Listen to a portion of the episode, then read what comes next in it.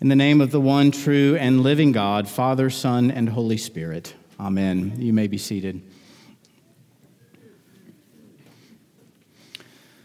Again, Merry Christmas, everyone. I'm so happy to see all of you here as we celebrate the birth of Jesus Christ. And I suspect that many of us have grown up under the winsome wisdom of a man named Charles Monroe Schulz and his beloved cast of cartoon characters, affectionately known as Peanuts, who often visit us in this time of year in some of our favorite seasonal specials. Who can forget the great pumpkin on All Hallows Eve as the children sit in the pumpkin patch while the full moon rises, wondering whether or not the great pumpkin is really real? And the delightful Thanksgiving episode when all of the kids gather around a table filled with a bounty of food, reminding us to return thanks to God for the many blessings of this life. Appropriately enough, I hope, tonight I would invite us to consider the Charlie Brown Christmas special. The story begins, as you may recall, with the children skating on a frozen pond and Charlie Brown confiding to his faithful friend Linus that in spite of all of the things that he likes about the Christmas season, he still finds himself somewhat in a state of depression.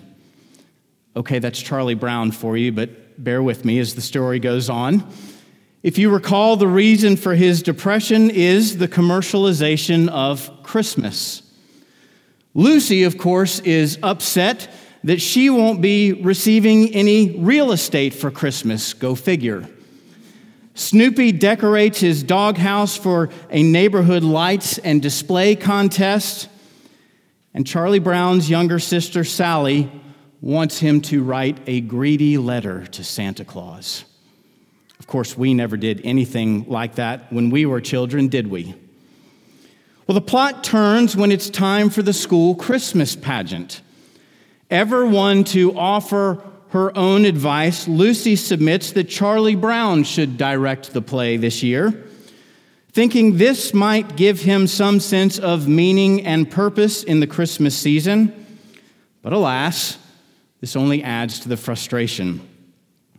For Lucy, at least, proves to be a somewhat contentious Christmas queen.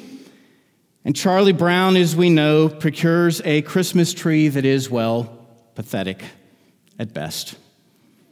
And it all reaches this fever pitch when Charlie Brown begins to stomp around the stage, lamenting rather loudly, I guess I really don't know what Christmas is all about. And finally asking, Is there anyone who knows what Christmas is all about? Now, how about that for a comment and a question? Could it be that amid the cultural customs and the commercial trappings, Schulz is using his cast of cartoon characters to invite us to stop? To look again at the signs and symbols that are all around us at Christmas the Christmas trees, the Christmas lights, the Christmas presents, and even Santa Claus himself, and ask ourselves what is the substance of it all? What really are we doing here? And of all people, it is Linus who rises to the occasion. Linus, who is consistently wise beyond his years.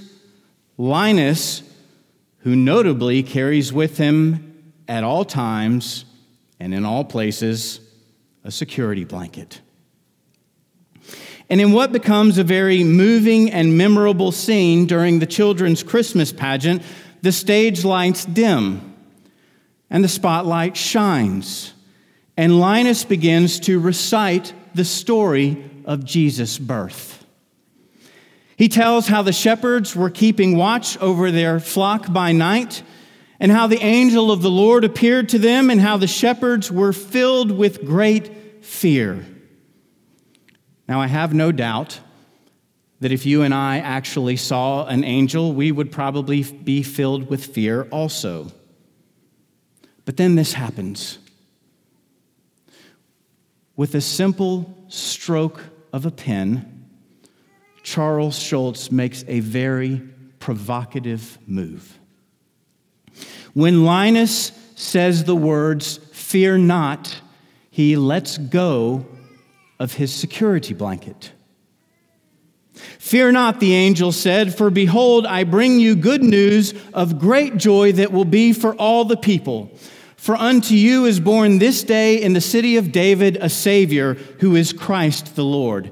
And this will be the sign to you that you will find a baby wrapped in swaddling cloths and lying in a manger. Is there anyone who knows what Christmas is all about? It turns out that Linus knows.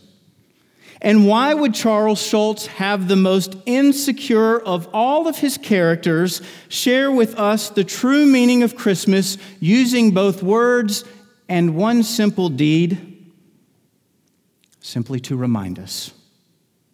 To remind us that Christmas is about all of us, trading our earthly fears and our creature comforts for a heavenly faith Christmas is about the sign that God has given us, pointing us to the substance. The substance that Christmas is about a babe who is wrapped in swaddling cloths and is lying in a manger. What are the earthly fears that we harbor in our hearts? What are the security blankets that we have created and carry around to try to cover up our fears? Fear not. For unto you is born this day in the city of David a Savior who is Christ the Lord.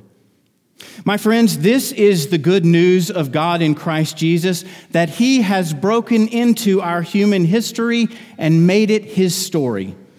The eternal has entered the temporal, the immortal one has become mortal. A holy God has deigned to dwell among the very people that He has so lovingly made. And in the most remarkable and unexpected of ways, this is how it happened.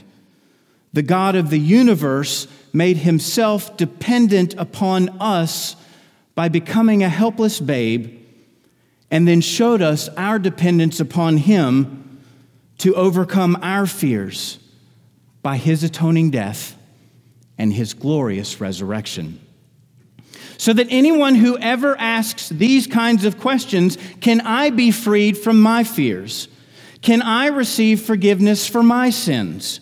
Is there really eternal life beyond the grave, or is this all there is? The invitation, my friends, is for us to step into the story, to take Jesus at his word, and to trust him for ourselves.